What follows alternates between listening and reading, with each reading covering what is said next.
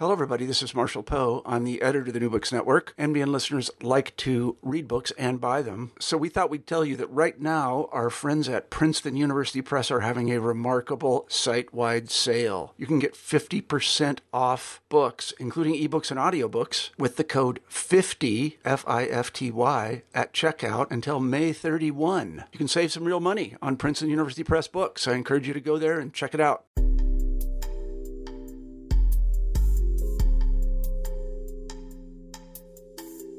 Hello, everybody, and welcome back to New Books in Gender, a podcast channel on New Books Network.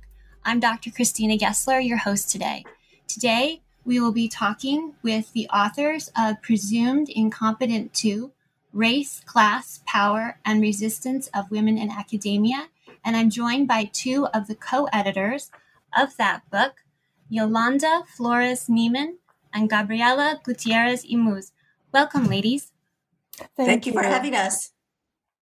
Um, I wonder if you could begin by telling us a bit about yourself. Yolanda, can we begin with you? Sure. Uh, thank you for asking that question. Uh, my uh, my background uh, is is part of is a huge part of, of how this book uh, came to be in terms of my contributions to the book. You know, we all function from the lenses through which we are used to seeing the world. And my lens on the world was shaped as a very uh, as a very young child, and and then it continued to be shaped throughout my professional career. So I'm a Mexican American woman. I grew up in San Antonio, Texas, and I'm the oldest of seven children. Uh, and neither one of my parents. Uh, my dad went uh, to th- got to third grade, and then his family picked cotton in the cotton fields of Texas and my mother uh, made it to seventh grade, and her family did all kinds of work. And you know, the she comes from a big family, and they did things like you know clean movie theaters, hotel rooms, and and and whatnot. Uh, so uh, very very um, uh, non college educated. Even I was the first person to graduate from high school in the family. Uh, and uh, as I said, I'm the oldest of seven. And when I was in first grade. Uh, uh, my sister died. Uh, one of my younger mm-hmm. sisters died, and she died from poverty. Um, at that time, if you went to the hospital uh, and you didn't have money, you were turned away. Uh, my mother took, uh, with the help of a neighbor, took my sister to the hospital and was turned away twice. And the third time they took her, but she was already in a coma and she was dead by morning. And all it was was a fever, and which could have been treated. Uh, so it wasn't like a major disease that kills people. Uh, she just needed some basic medical help that my mother could not provide. Uh, so that immediately shaped my lens. And so we we were a family that grew up in, in really abject poverty.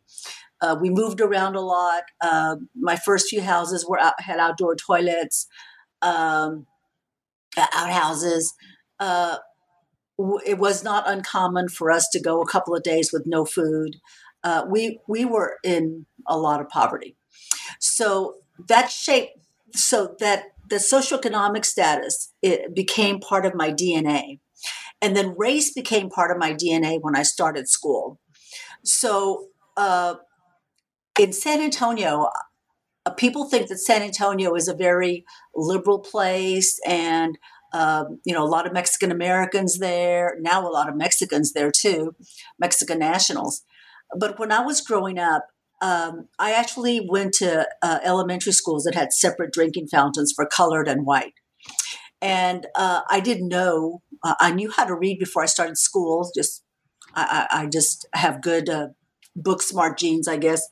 Uh, nobody knows how that happened, but I I didn't know what the word colored meant. I knew I was Mexican American, but I read the word colored, and we again we we moved around a lot because I we got evicted a lot because we couldn't pay rent, and I drank from the wrong water fountain, not knowing what it meant. I just picked the one closest to me, and I, I got beaten up severely by the other kids for drinking from the wrong fountain. And uh, kids of all races beat me up. You know, the the white girls beat me up because I had no business drinking from the white fountain. The black girls beat me up because did I think I was better than them? The same thing with the Mexican girls. They beat me up like, you know, don't you know that you think you're better than us? You're supposed to drink from the other fountain. So all of this became, I think it's just became part of my DNA at such a young age and shaped the lens through which I see the world. And and in those days, the death of my sister became extremely important for school because in those days, uh, there was and still happens today. There was major segregation. So the white kids in San Antonio were put in classes where they were uh, there were college prep classes. Uh, and uh, the Mexican and black kids were put in vocational ed classes. So even though I could read it uh, before I started school, I was in those vocational ed classes. Well, when my sister died, my family was in such trauma, and then other things happened to my mother that involved medical stuff. Um, and uh, the uh, uh, so I wasn't sent to school period for uh, i mean they just didn't they stopped sending me to school for a long time as the family was dealing with the trauma. And in those days you actually had to go to school a certain number of days uh, or you would not pass to the next level. So i was retained in first grade for not going to school enough days to pass. Now so clearly i was way ahead of everybody before i even started uh, and then now it was really ahead because I was repeating first grade. So the teachers, because I bugged them so much, they gave me extra books. Uh, I helped people with their homework. So I was always, you know, helping people. Uh, I became a teacher uh, quickly. Uh, and by the time I was uh, at the end of third grade, the teachers finally got together and decided that I should be in the college bound classes. So I got moved. And from then on, I was in college bound classes, but I was almost always the only person in those classes who was not white. And it was always being mentioned because I made good grades. Oh, Yolanda, the Mexican girl in our class, made an made all A's. What's the matter with the rest of you? You can't keep up with the Mexican. Um, so that that what uh, I ended up in college at graduate school, start studying tokenism and frankly, didn't click why I was attracted to the topic of tokenism, which has to do with being either the only one or one of only a few people of your kind uh, with your visible identity in a given situation. And visible identities that I'm talking about are race, ethnicity, and our sex. Um, those are things that people can see of, uh, can identify about us, or at least they think they can. Um, so that happened to me beginning in elementary school, and it happened at, all through high school, and then in college, and then in my professional career as a as a professor. So that all of that I say because it's the the DNA uh, that is that became a part of me is in presumed incompetent uh, all those things that happen when you're poor, when you're uh, when you're tokenized, uh, when you're uh, the other, uh, and the discrimination that happens, and overt and covert, and the denial of the discrimination that happens. All of this, you know, is embedded in, in the narratives that uh, are in these books because they are experienced. These are narratives. These are experiences that other people have too uh, when uh, they are um, uh, not upper middle class white women in academia. And, even the, those women, and in some fields, uh, get discriminated against just because they're women. So uh, that's I'll leave it there. Uh, again, just uh, by the time I got to high school, there were there were other Mex- uh, Mexican Americans in my class, but there were almost always boys. There was I I can identify a couple of boys that were in all of my classes who were Mexican American. One became a lawyer, one became a doctor, and I became a professor. Um, but that was always the case. And then, uh, lo and behold, I become an assistant professor, and here we start all over again. But the higher I went, um, the worse the discrimination and the tokenization became. Um, so I was I'm a, a tenured full professor, but in addition to that, I spent 16 years in administration, going from all the ranks department chair, uh, dean, vice provost, senior vice provost for academic affairs. Um, and the higher I went, the worse things became because uh, the academic world is not accustomed to seeing Mexican American women in leadership positions. Uh, so all of that is is part of the of the work that I, I do on I, I write on the psychology of tokenism for women in academia, uh, especially women of color faculty in academia, and and I study stereotypes as well. So again, uh, I would not have known when I was eight years old that my career had been shaped at that point uh, because of the things that were happening to me. Uh, just uh, and then continued to happen throughout my development. So that's that's a little bit about who I am. Thank you for sharing all of that, Yolanda. Uh, Gabriela, will you tell us a bit about yourself? Of course. I'm sitting here. Um, I've known Yolanda for almost 20 years. And um, she also invited me when she was an administrator to her university, um, I guess 15 years ago or a little bit more, and treated me like a human being, like a professor with a PhD from Stanford and I was mesmerized. Um, so I, I, do have to add that to her profile. I was also sitting here and thinking how we haven't talked about how many things we have in common, Yolanda. Like uh, losing, um, my mother lost uh, my brother, my young brother, precisely because she couldn't, he couldn't get a surgery, um, and he died as a baby, also in Texas. Um, so we have we just have so many things in common uh, when you come from poverty. And even though i grew up in california there's a lot of similarities with yolanda's life. I grew up as a migrant farm worker's child i have an accent although american born because in the winters my parents could not afford to pay the rent so we would go to mexico um, I uh, wanted to, uh, early on, I heard about uh, tenure. The first time I heard the word tenure was in undergrad. Um, and that was because one of my professors at Occidental College, where I got my BA, did not get tenure and committed suicide. Um, so that marked me. And then in graduate school at Stanford, the same thing with another professor. Uh, I wanted to, when I got to uh, the academy, I wanted to make sure that there was uh, some type of instruction manual that um, allowed working class people and people of color to know what to do because everything was very um, the goals you know would move when you would almost reach them. Um, and there was nothing that was really palpable. How many books do you need uh, to get tenure? Well that was not very clear in most institutions because of course it's it's left like that so um, I wanted to create a manual. So we'll go back to that topic of presumed incompetent and, and where that came from, I think, um, a little later.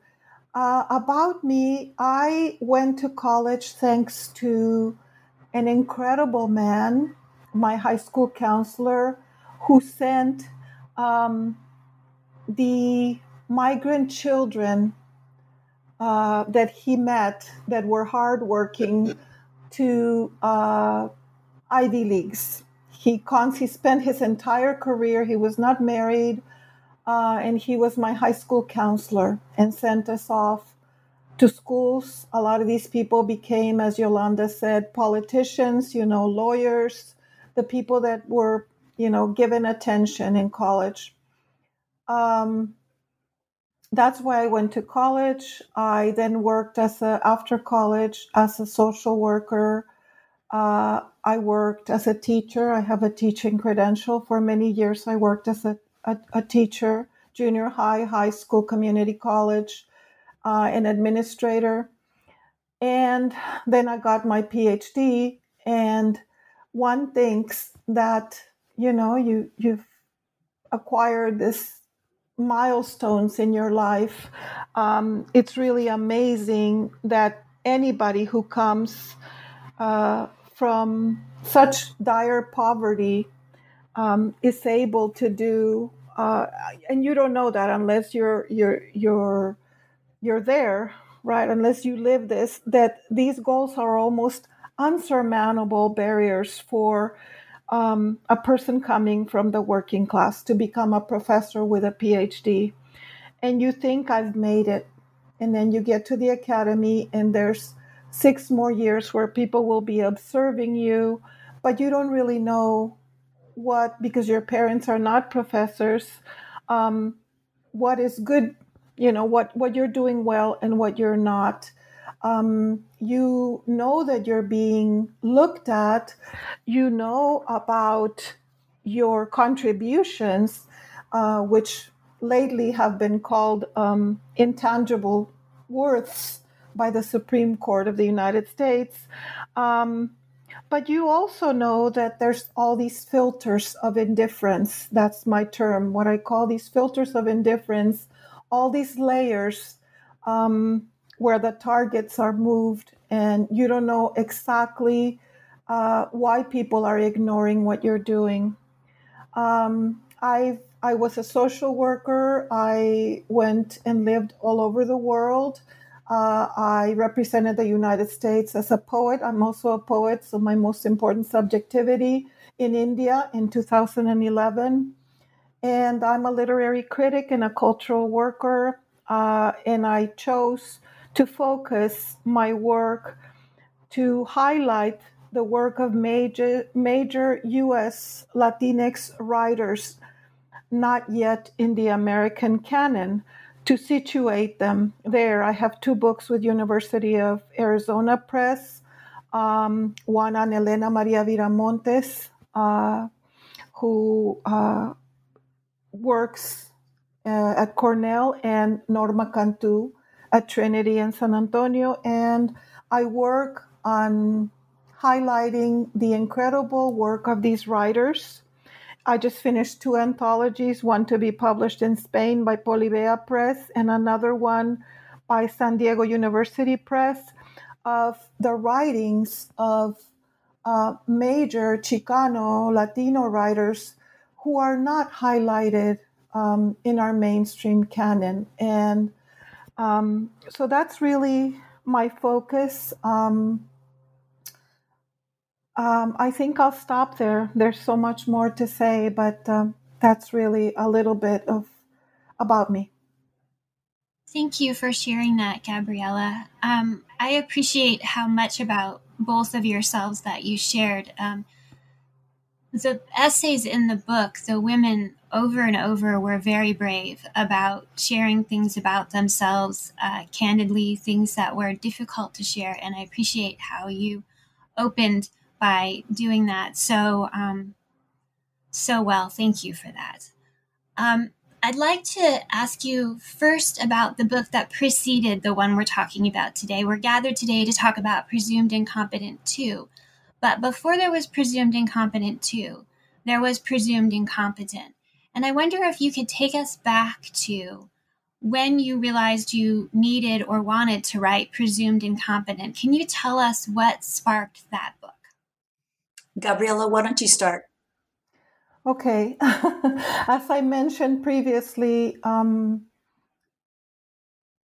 I just, that's how I felt. That was um, um, oftentimes uh, that I had to do three times the work of other people. Um, I remember myself uh, nursing my child in my office. He was sick on that day. And of course, it was not good to bring your children, but I had to. I knew nobody else in the city that I was working in. And, um, and I still remember the admin assistant asking one of my colleagues who had started with me, um, and we were both assistant professors, but he was white, and uh, asking him if she could make a poster for him for his uh, upcoming uh, event. And there I was, I was nursing my son, you know, he was on my breast, and I was correcting papers and I was preparing for classes, and I was also working on uh, my poster because I was bringing a lot of people in. Um, but nobody was asking to help me. and I thought, oh my gosh, this is, you know, this is not right. Um, how is it that his work and his um, contributions and events are so much more important than mine? And that's one of the things that lit the light in my brain. There was also another book uh, that never came out, which was, um, um, I think it was called Ingrates at the Gate. And that book also made me think about my professors that did not get tenure and what tenure was um, and how what we really highlight in the introduction to presumed incompetent is that universities were not really made for working class people or people of color, particularly not for women. They were made to educate the upper class. And I realized that there needed to be more knowledge about the subtleties. And no, we did not just want a testimonial or a lamenting uh, book. We wanted something that was proactive. And this is Yolanda. Uh, so then I met other people and recruited them to um, work with me. Um, because I know I knew Yolanda was an administrator. Um, we recruited uh, other people like Angela Harris, uh, Carmen was talking to me throughout this whole time about what we were going to do, but everybody was in a different discipline. And we wanted to make sure that we had chapter 30, which is what makes presumed incompetent one invaluable.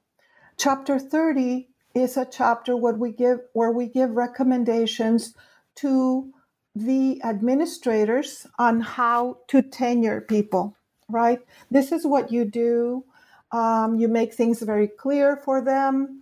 Uh, it's it's a whole series of recommendations. Um, you mentor them. That's what really what we were saying because it's really because of lack of mentorship that a lot of people don't get tenure. So we were doing prevention in chapter 30. We also gathered, Yolanda did a lot of uh, this work, gathering the best information we had from the over 40 contributors to Presumed Incompetent One, their advice. Right? So that's chapter 30 for both the administrators, the deans, um, the chairs, and also for the candidate to tenure. This is how you get tenure. You concentrate, you publish, um, you don't take things personally. Um, you um, go on. You make. Uh, you create all these uh, connections with different types of allies, um, so that they looked at each of the areas: scholarship, um, teaching, um, and of course, uh, uh, service, which a lot of us um, you know, people of color, especially women, we are in this um, uh, place where everybody asks us to do service, right? With our, we're at the threshold of service. Women of color are, and we're asked at every level to do service, whether it be to review files after we get tenure for other universities, um, to mentor others, our students of color and poor students alike, not just students of color, come to us. So, this chapter 30 gives advice in every area, and that is what makes Presumed Incompetent one, aside from all the incredible stories, um, invaluable. And I'll let Yolanda add to that. Thank you, Gabriela. Uh, yes, so I was department chair at Washington State University, and I, and I get an email from uh, this person named Gabriela Gutierrez y Muhs. And she said, I just finished reading your article, The Making of a Token. And I'd like to speak with you because I think I'm having some of the same experiences that, that you described. So I called her and we had this long conversation. And yes, we had been sharing a lot of the same experiences. So in my first position, uh, which was assistant professor at the University of Houston in the psychology department, uh, I experienced tremendous racism and sexism. And that's where I got my PhD. And they asked me to stay. But unbeknownst to me originally, the university was under great pressure from some Black and, and, and Latinx legislators because the department was pretty much all white of about 35 faculty. So when I was hired, the, the year I was hired, I was the only person of color in the department. And they weren't used to having a person of color. I mean, and there was a lot of resentment. So I experienced some horrible things, and mm-hmm. and and I uh, I wrote about it in the making of a token. And so, uh, and we we actually republished that in in the uh, in presumed incompetent, uh, the first one. Uh, because it resonated with so many people. So I was one of the first people to talk about what it's like to be a, a woman of color in academia and write about it. So it, it, it hit a nerve. Well, it's, it's still one of my most cited articles. Mm-hmm. Um, so that, so Gabriella had this idea about, you know, well, it's not just the two of us. She said, I know lots of people who are going through these things. And I said, well, I know people too. So uh, we decided to, to, to write the book and put out a call. And my goodness, uh, when we got back uh, was uh, unbelievable.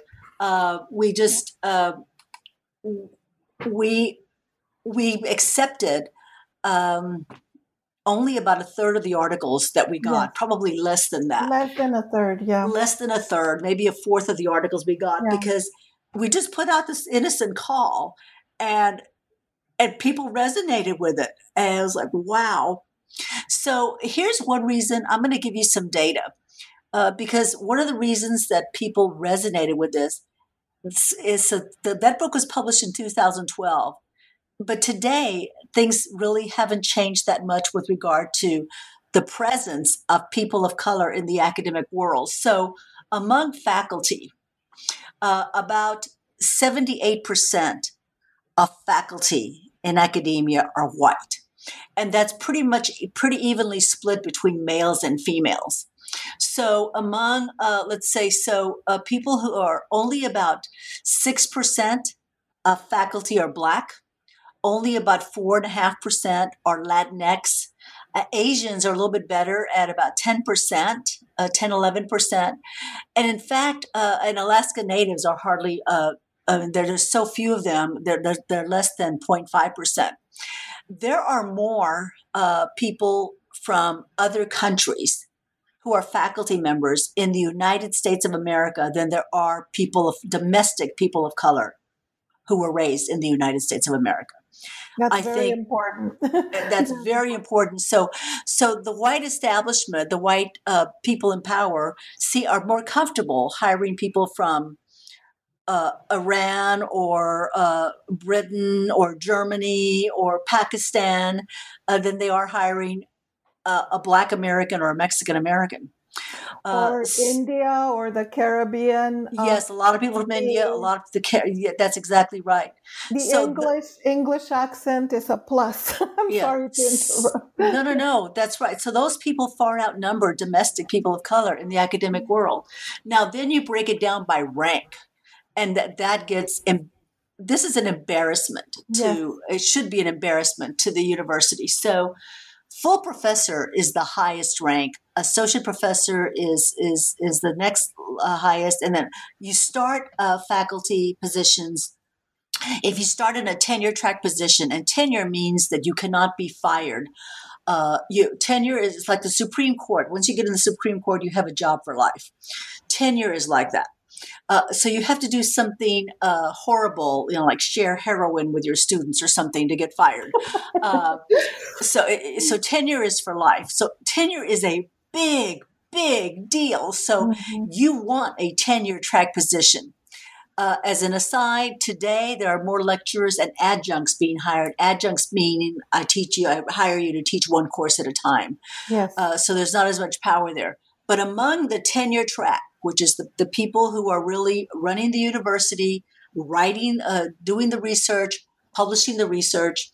So among, uh, for among, among Hispanic or Latinx women, we make up 0.4% of all of the faculty. Mm. Black women uh, make up 0.6%. Asian women are a little bit better at 0.7. And our male counterparts are uh, pretty similar to us. So I once described it. I, I gave a talk at the White House once uh, as part of a conference on uh, Latinx people.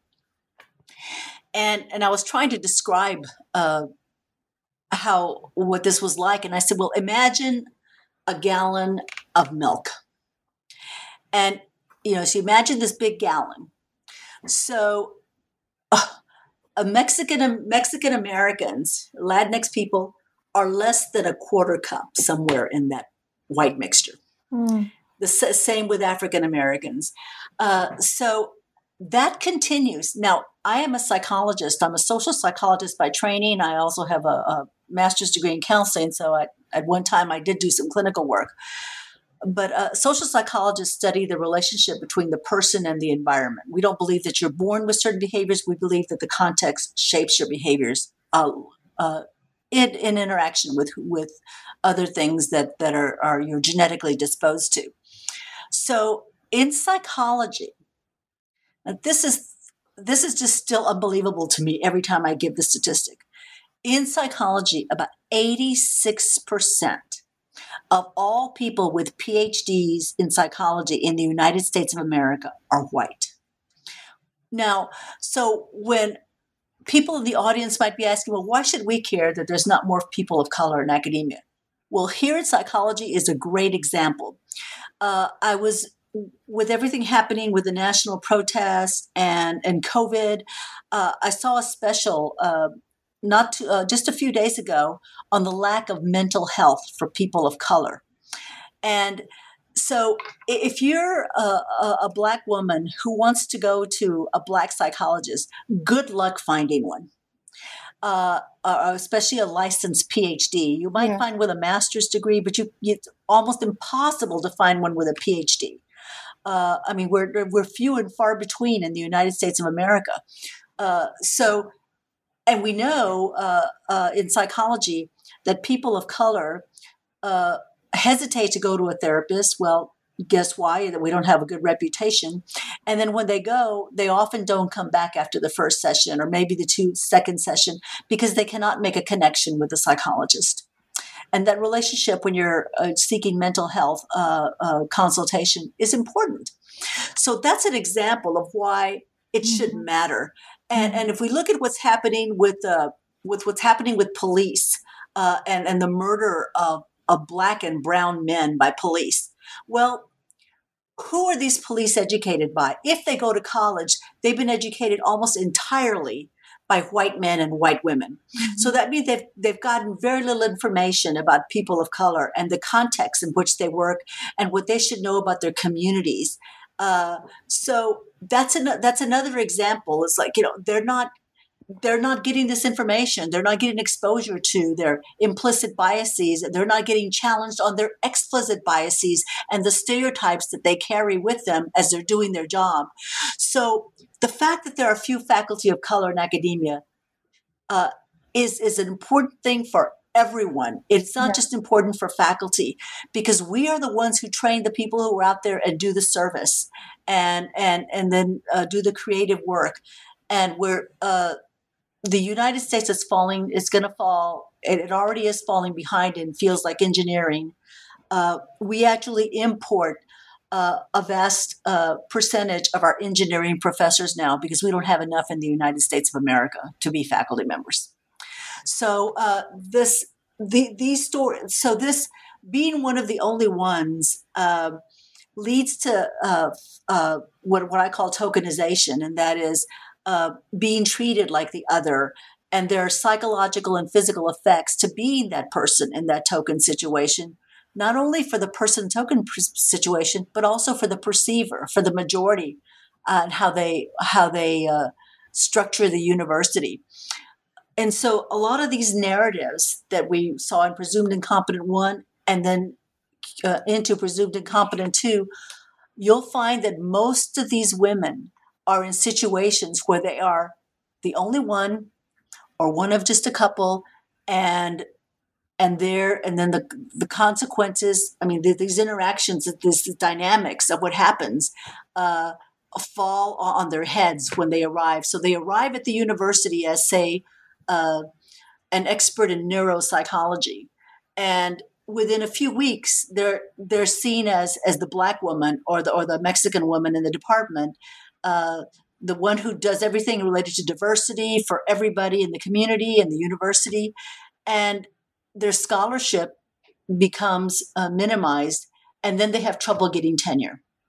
So um, that's uh, i think these uh, let me also say that presumed incompetent just came out it was just released a few weeks ago we are already uh, getting requests to do presumed incompetent three. Why? Because people are reading these narratives and they're saying, oh my God, I'm ready to write mine too. So these narratives, what, what we're doing with these narratives is, and what I, I wanted to do with my article, The Making of a Token, was to make visible what is hidden in academia. And what is hidden in academia uh, plays out in the functions of our United States society. And so uh, I wanted to add a little yeah. bit. Mm-hmm. Um, because when I uh, gave the Women of Color in the Academy talk, this is one of the questions that came up. So why presumed incompetent too? You you and your co-editors already have a volume. Why another? And I wanted to mention that especially right now, for all those reasons you just said, because we need to enrich and we need to educate. And it's really tiring for professors, for that 1% or 0.4% of professors in the American Academy to be educating everyone who comes to you with questions about cultural diversity. Um, social justice statistics for professors of color, as you have said, have not improved. They haven't changed much in the last 20 years. We published Presumed Incompetent 1 um, in 2013. It, it's still very low. Um, if I could interject here, yes, yes. Uh, let me let me say they had so Lyndon Johnson passed the affirmative action bill. Uh, uh, that was in the 1960s. So what I want to say here is that statistics of professors have hard uh, professors of color have hardly budged since the 1960s in terms of percentages. Uh, wow. Go, go ahead, Gabriela. Yeah. So the first book, and this is one of my favorite things to say, uh, presumed incompetent, sold like hotcakes, and it is a historical piece. Um, this made it to press. You know, after 250 years of not really addressing these issues, we rang the bell. And in 2013, uh, this volume came out we changed some lives, but not that many lives. Um, and I, I like to say that it was like launching one lifeboat from the Titanic. So that there's so many other now um, graduate students are writing a book just came out that I reviewed last year, Don't Air the Dirty Laundry, Reflections of Women of Color in Graduate School by Kimberly McGee and Denise Delgado. Um, yes, people kept asking us for a second volume almost since the first one was published. They wanted more stories. They wanted to identify. They wanted to write. They wanted for the spirit of presumed incompetent because it's really a project. We also have a Facebook page that has an enormous amount of articles about equity and equality that are published by major journals in the United States, uh, newspapers. So they wanted this spirit to not go away from today's world vision. And now with Black Lives Matter, this is so very important because it supports many women into defending and confirming their positions. Um, what happened is that presumed incompetent one has been used in academia by rank and tenure uh, committees in order to prove that the statistic, and I know that uh, Yolanda is has so many statistics about this, but the evaluations of people of color, of women of color, of working class people um, are so much lower in general. I still have even students of color that come up to me and say, why don't you do things like you know the the white woman superstar and i'm in a women and gender studies department and modern languages as well but they're still comparing me to other people that i should be doing things like the you know usually it's a white male professor um, but I, I think it's so important because one book, as we say in Spanish, uno no es ninguno. One is not enough. It's an entire project um, and especially because the first book was a book with solutions, and so is this one. Um, it's not just a collection of testimonials, as I said before, but it, it, it pioneers many things in the academy. Um, there have been several other publications since our book came out in the same area, other little boats that came out of the Titanic, right? Um, and I would like to say that um, what's innovative, and both Yolanda and I, Yolanda, you can chime in, but I think that what's innovative with Presumed Incompetent too is that we delve deeper into social class. We had touched that. We discuss, um, there's an article by Susie, Susie Nam that actually talks about a man of color who passed away um, uh, in her department, and as a result of not being treated very well, and and and nobody really did anything about it. Um, so uh, these are some of the issues. Go on, Yolanda. Yeah, and so. Uh, so, uh, presumed incompetent, the original one. One of the things that we had, we were asked to do a lot of talks, and we would ask people, you know, what what did you see in this book? And almost universally, women told us that they found it validating. So we knew it wasn't them. They weren't crazy. It wasn't about them. It was about the system. So they found that very validating. And here we go with presumed incompetent too. And one of the major difference uh, uh, uh, evolutions, if you will, that I see in presumed incompetent too, is we see more women fighting back, not just accepting what is happening. Now, when they fight back, they don't always win.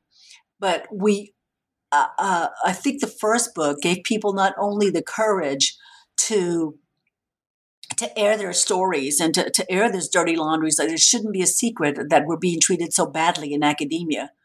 Let's let's talk about it. And uh, in talking about it, we're teaching each other how to fight back. So we asked all of our authors in both volumes to give recommendations for other women who might be in their situations. What, what would they recommend? And uh, I'll give you an example of one of uh, a couple of that are fighting back. Um, the uh, one by Penelope Espinosa. So Penelope uh, was going up for tenure, and uh, her sheet had had nothing but wonderful annual reviews, and her department and her colleagues and her chair. Hooray, hooray. But so she was told it should be a slam dunk. When it got to the provost and president, she was denied tenure. And it was it was a shock to her, like, how could this happen? And they told her that she hadn't that she had taken too long to get tenure and hadn't published enough, given that she'd taken extra time. Well, when she looked at, at the president's letter, she said, Well, I don't think she realizes that I, I had two babies and I took two years of leave of absence, uh, which is allowed because you're allowed to stop the tenure clock. And so people uh, at the at the highest levels were choosing to disregard the fact that she had taken time off, to, that she had stopped the clock per university policy uh, as she became a mother, and she did it two times.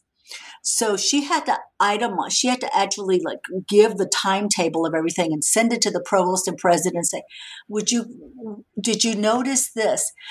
Because they probably hadn't even bothered to read the file. uh, And and so she ended up getting tenure, but this was after she'd gotten a letter of denial. Mm-hmm. Uh, another one that was that is in this presumed incompetent too uh, is a, a, a I think it's Tudor. Uh, so this is another kind of discrimination that that we're starting to see. Uh, this woman had transitioned when she was hired.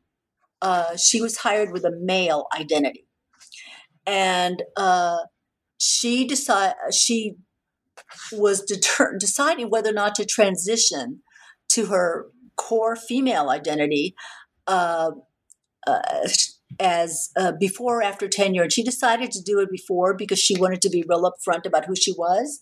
And again, her department and chair, her publications were fantastic. She was doing everything right, extra service, wonderful teaching. But the administrators did not want to give her tenure. And so, even though she'd gotten all positive reviews, they would not give her tenure. Now, in her case, she has actually, yeah, it's Rachel Tudor, and it's called Unconquered and Unconquerable. And she's a Chickasaw woman. Um, so she's Native American. Uh, so she actually won her lawsuit. Uh, but even though she won her lawsuit, the university refuses to reinstate her. So it, she's been now now almost 10 years without a position because it's hard for her to get hired because she filed a lawsuit. So, uh, but but but the step by step that she's going through is going to help empower other people. I've already gotten a phone call from uh, somebody else who's preparing to file a lawsuit because I, I also filed a lawsuit against uh, my university. Uh, not for uh, not for tenure, I was a full professor, but for other reasons uh, having to do with discrimination but it's a very difficult process. But when we are, uh, these books are, are, I think, helping empower people to fight back. And I have another one that was just released. It's called Disparities in Academia Accounting for the Elephant. And I'm an editor on that book. And that book focuses almost uh, entirely on Black women in the STEM fields. So again, people are talking, they're fighting back, and they're letting other women know how to fight back. And uh, I will. Oh, I'm sorry. Go ahead, Christine. Oh, I was just going to say that it sounds like the first book really opened a floodgate. That when you put out the call, you said it was a kind of a small call, and you were surprised by the response. I mean, the floodgate opened wide, and now you you have presumed incompetent two. It just came out recently, and you have a call for people saying we're ready to write for you for presumed incompetent three and you've mentioned companion books that others have been inspired to write yeah. and one of the themes I'm also hearing that you all are talking about as you share your stories and those of uh, authors in the book is that there is inherent risk in writing these essays. Yes. In in talking about these matters. Um, and I wondered how that factored into who could write the essays. I'm thinking of untenured faculty. I'm thinking of adjuncts. Um, and as you've mentioned, um, while it can be extremely important to file a lawsuit against your university, it it's going to alter how your work environment feels. Um, did anyone give feedback to you about how their work environment felt, or were there people who said, I can't write for you yet, I need to be safe with tenure, and then I'll tell you my story? How does the risk factor affect? Who can speak, even as you are opening the floodgates, even as you are supporting people out of their silences? How does that still silence? Well, I have to say that um, the first uh, I, Yolanda is first editor for this book, and I was first editor for the first volume. And uh, what happened, what was most difficult about carrying this on my back was that people kept pulling their papers out. They were being asked to not write by their families, to not publish the piece by their universities. They were being made administrators. Um, a lot of fantastic papers had to be pulled out of the first volume. So that's definitely something that happened. Um, I do want to read, um, I want to say a couple of things. Um, Deena Gonzalez, who is uh, provost at Gonzaga University, uh, and she gave us a foreword for the first book, and um, she gave us an afterword for the second book. And she talks about how we are we did not expect i don't think yolanda and i and carmen gonzalez who's uh, also a wonderful speaker Um, we did not expect to be the change agents, but we have become the change agents. Our writings have become the change agents. And I want to read you the quote uh, that's actually a blurb in our book by Menah Pratt-Clarke, Vice President for Strategic Affairs and Diversity at Virginia Tech, because I think this quote tells you a lot of what this second volume is about, and she's aware of the first one as well. This work is a powerful call to action and must read for chief diversity officers, deans, department heads, presidents, and provosts. Building on presumed incompetent one, these are courageous and bold testimonies of racism, sexism, and bullying faced by women of color who continue to survive and thrive in spite of it all. The Academy can no longer use the excuse of not knowing or understanding the experiences of women of color. It now has a responsibility to respond, change, and eliminate these unjust and unfair barriers. Reading this work is an important step for those who consider themselves allies, advocates, and leaders who are committed to inclusive excellence. It is also essential for women of color in the academy to know that they are not alone in their experiences and journeys. So I find this, you know, encapsulates especially the part about it cannot be an excuse anymore. Oh, you don't know that this is happening in the 21st century well, it is, and um, so much, so much more to say. But um, do you want to add something to that? Yeah, I, I, agree. And so, one of the things that happened with uh, the first volume and this one is some of some women contacted us and said, "I cannot publish this, uh, but I need help." So we ended up mentoring uh, yes. uh, women and ta- helping them to, uh, through the process uh, even though they weren't publishing because they didn't know who to go to.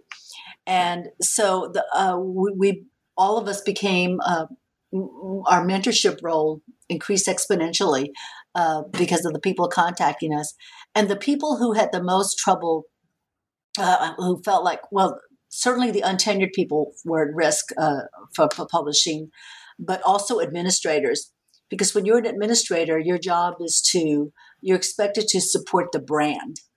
So you're not supposed to say anything negative while you're in that role about your university, even though even if you think some bad things are happening or and bad things are happening to you.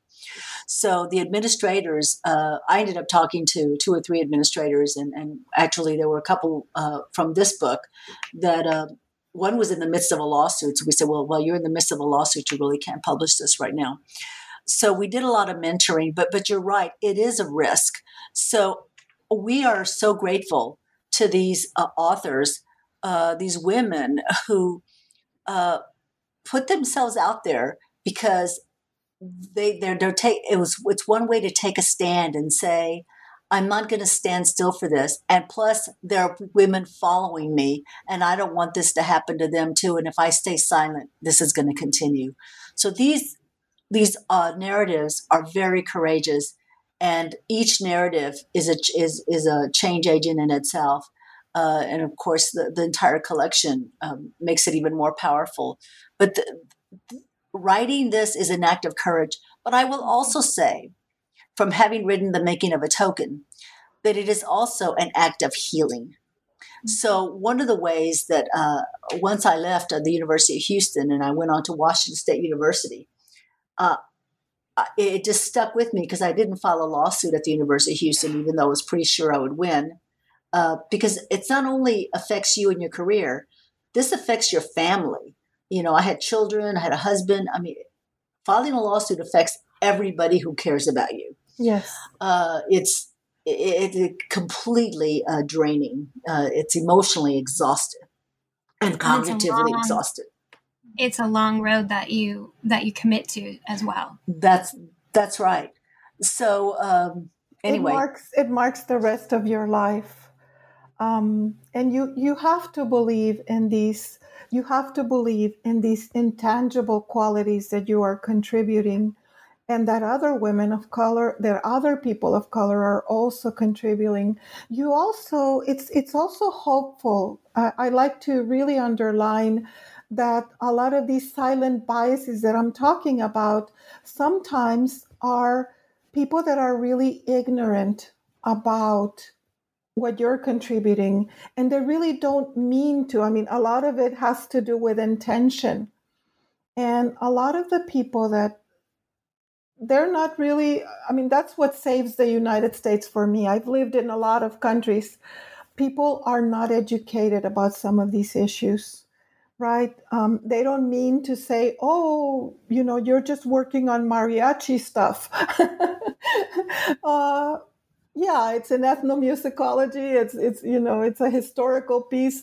Um, but they really don't because the whole structure the entire United States, as we began with Yolanda's story and my story, um, has devalued and invisibilized certain groups, certain people.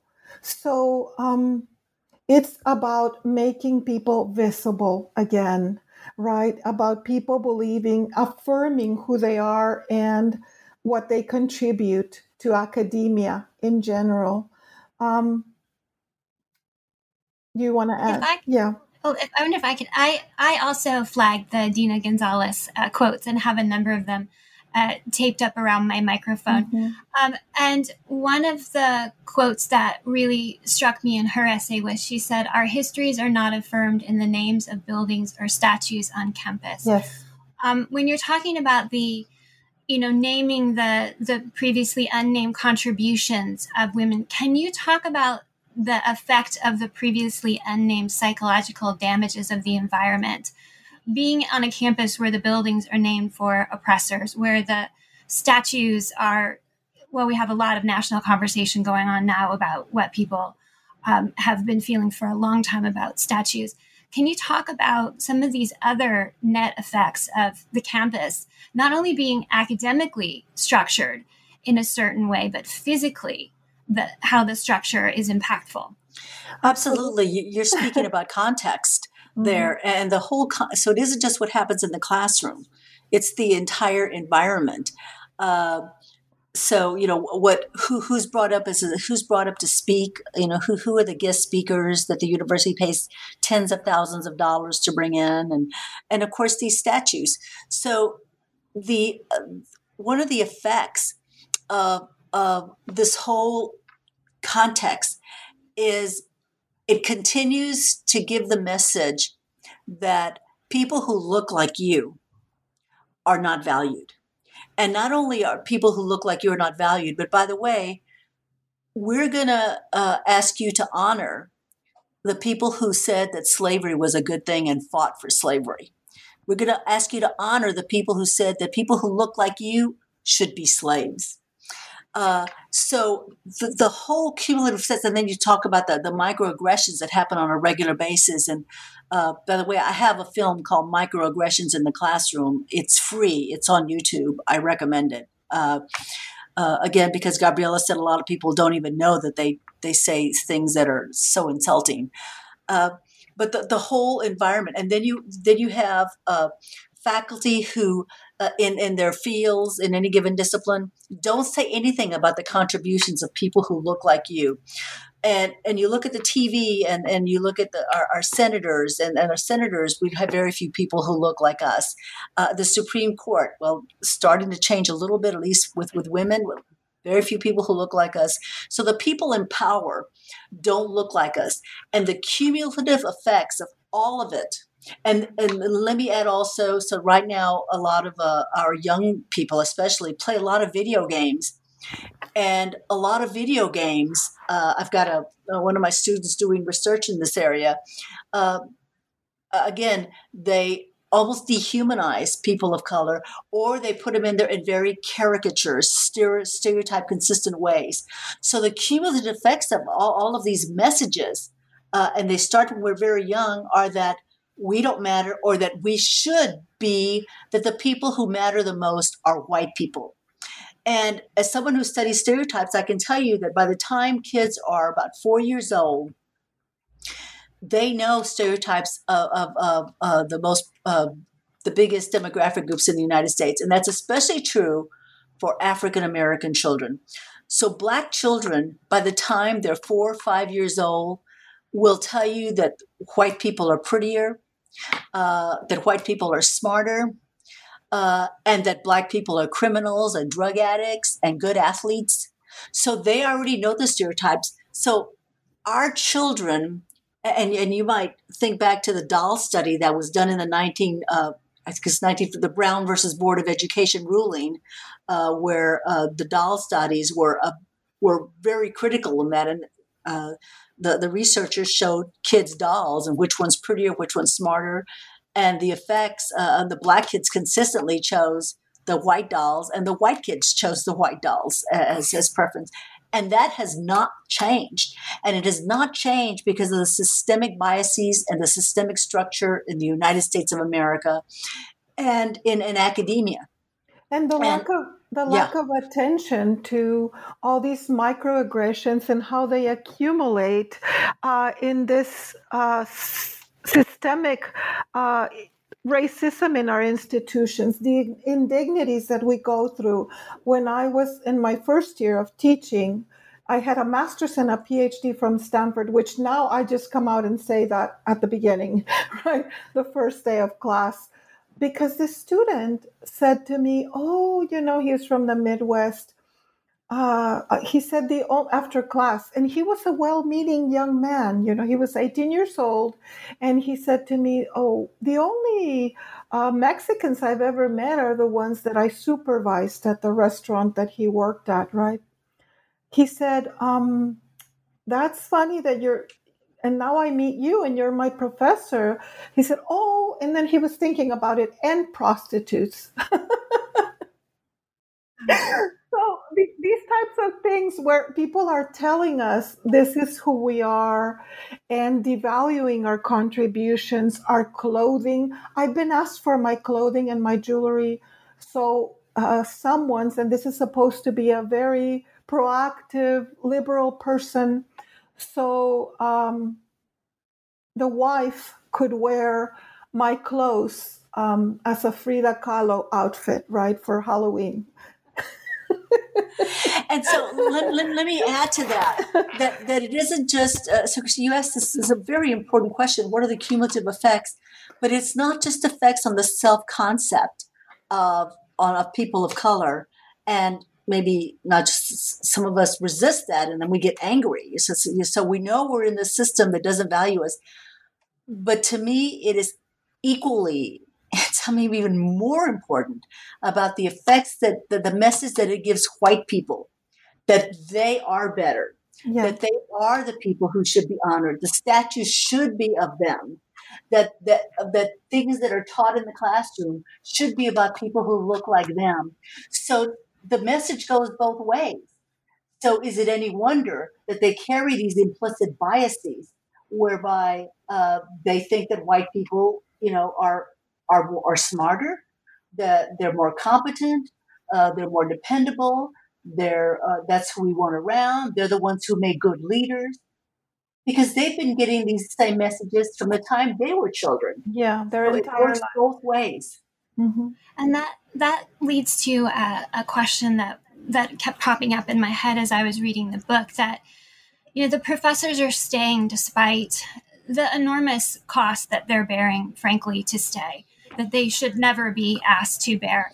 In the overriding belief that that they can contribute to the changes within academia, that they need to stay, and that they talk about the importance of teaching and they talk about the importance of the students. And in the introduction, it talks about yes, this book is absolutely for the academics, but it's also for the allies and the would be allies. And I'm thinking that you have a powerful ally base in the students and in the parents of the students. And some of them may be listening today. Uh, people who wouldn't normally be able to come to your your lectures because they're they're part of a different audience. They're the parents who are either have a child in school right now or they're looking ahead, they're planning or you have um, you know kids who are college age who are going to be first generation are going to be paying their own way and there are a number of places in the book where it says if you're a woman of color teaching in academia, there's going to be a line out the door of kids needing to talk to you because you're the only yes. person on campus who looks anything like them. Absolutely. How can the parents and the students who are bringing in the money, you know, who are really funding the institution in a lot of ways, and who are selecting the institutions in a lot of ways, how can they ask questions of the administrators to bring about uh, important changes? How can they be part of the allies through their own economic and personal choices? I've thought a lot about this. For example, at my institution in Seattle, um, in the state, there are 13.3% Mexicans, Latinos. And parents and students can ask, is that reflective in the faculty? I think that's one way of asking because it's not obviously, as Yolanda said, we're 0.4, probably a little bit higher in my institution, but nonetheless, at the national level, those are the questions that need to be asked.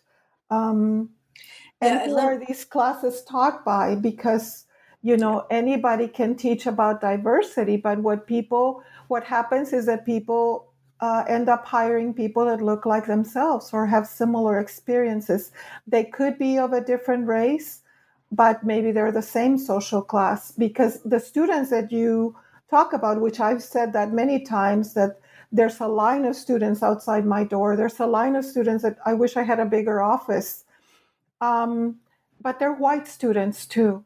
They realize that they're not getting that anywhere else. They're working class, you know, they're poor children of every color, but they're also white, middle, and upper class students that's, that realize that what we are going to give them, the knowledge we are imparting, is not anywhere else at that institution. So I agree completely with that. Mm-hmm. And also, the, so what students and parents can do is demand that the faculty look more like uh, the representation of the students because all students need role models so that's the, we need to feed the pipeline and we, so we need role models. And by the way the pipeline is not the reason that the numbers are so low because we're graduating more phds but they're not being hired. Uh, but i want to say something about the allies.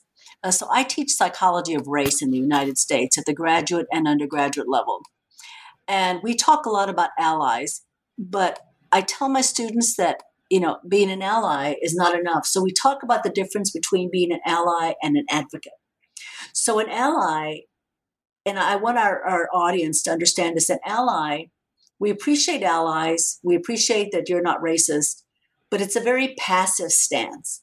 Yes. So people say, "Well, I, I, am not a racist. I am not part of the problem," but that's that's a passive stance, mm-hmm. and we're glad you're not racist, but it's not enough so we need people to be active advocates. We need people to speak up when a microaggression happens in their presence and, and, and say, you know, I didn't appreciate that. You know, you don't have to be Mexican or black to be offended by that remark. I, I, I believe in, in, in, good humanity, and mm-hmm. what you said is just absolutely offensive, or what you did was offensive. We need people to say things like that and not not wait for the people of color to speak up. We need our white advocates to be in meetings, and, and when when the the supervisor says to the person of color in the room, "Well, this is about diversity, so we'd like for you to handle that," we need our white advocates to say, "Wait a minute." Why should all that be put on Gabriella? Uh, mm-hmm. it, this is really a white problem. White people created this. White people ought to fix it. Let's let's not put the burden on her. Yeah. So we we need our uh, our our white friends, our white colleagues, uh, our white community members to be more than allies. We need them to be advocates and to educate others you know to, to set up workshops where you're discussing these issues and educating people. That's something else that also has been done with presumed incompetent. Across the nation i get calls and emails letting me know that the faculty is using our book to discuss a chapter per week and they meet and you know it's it's not formal but people do attend and they do uh, discuss the issues that came up in that chapter and I have one more question. We're running short on time, but I was thinking that students want classes on things that are not the traditional canon, that are not covered. They don't they don't see it in the curriculum, they don't know they can ask for it,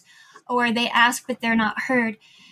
Can you put on your administrator hat and tell listeners how students can advocate for more representational uh, classes across the board in the lit classes, in the history classes, uh, et cetera, et cetera? How can they advocate for a curriculum to be offering, and not just one time during their you know four years at college, but regularly they have offerings to choose from that represent um, the broader depth of what academia can do but isn't putting on the on, on, the course catalog. Yes great question. So students can do this and parents can can unite and do this.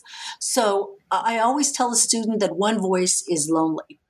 But if you get a group of people in the provost office and the provost is, is the vice president for academic affairs in the university if you get a group of uh, students or parents in the provost office or the president's office and say you know we want a Black Studies program. We want a Latinx Studies studies. This is an Hispanic serving institution. For instance, uh, my institution just became Hispanic serving.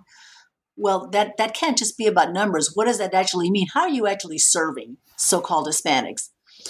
But the other thing that has to happen, and there's a lot of, uh, there's a, uh, starting to be a, a little bit of a discussion about this, is this that every single syllabus in every single discipline has to reflect people who are uh, not just the traditional uh, dead white men canon. Uh, the, not that those are not invaluable. You know, I've read a lot, of, a lot of dead white men canon, and it's good stuff. But uh, but it's leaving out uh, the people who are are people of color, and they uh, their voices need to be heard and that's part of the evolution and development of our society. That's how we get creative. That's how we uh, uh, uh, uh, get innovative and that's in fact a lot of the work on tokenism has been done by in, in the corporate world because the corporate world has discovered that when they have more diversity uh, their productivity goes up and their ingenuity especially their ingenuity and their creativity goes up uh, so students, so students can do it with their faculty senate. They can do it uh, by organizing groups. They can do it with their uh, uh, fraternities chairs? and sororities. Uh, the chairs with, of the departments. Mm-hmm. Yeah, they could. The chairs of the departments could get together. They could go to the chairs of the departments, but they can also go to um, the deans, the provosts, the presidents.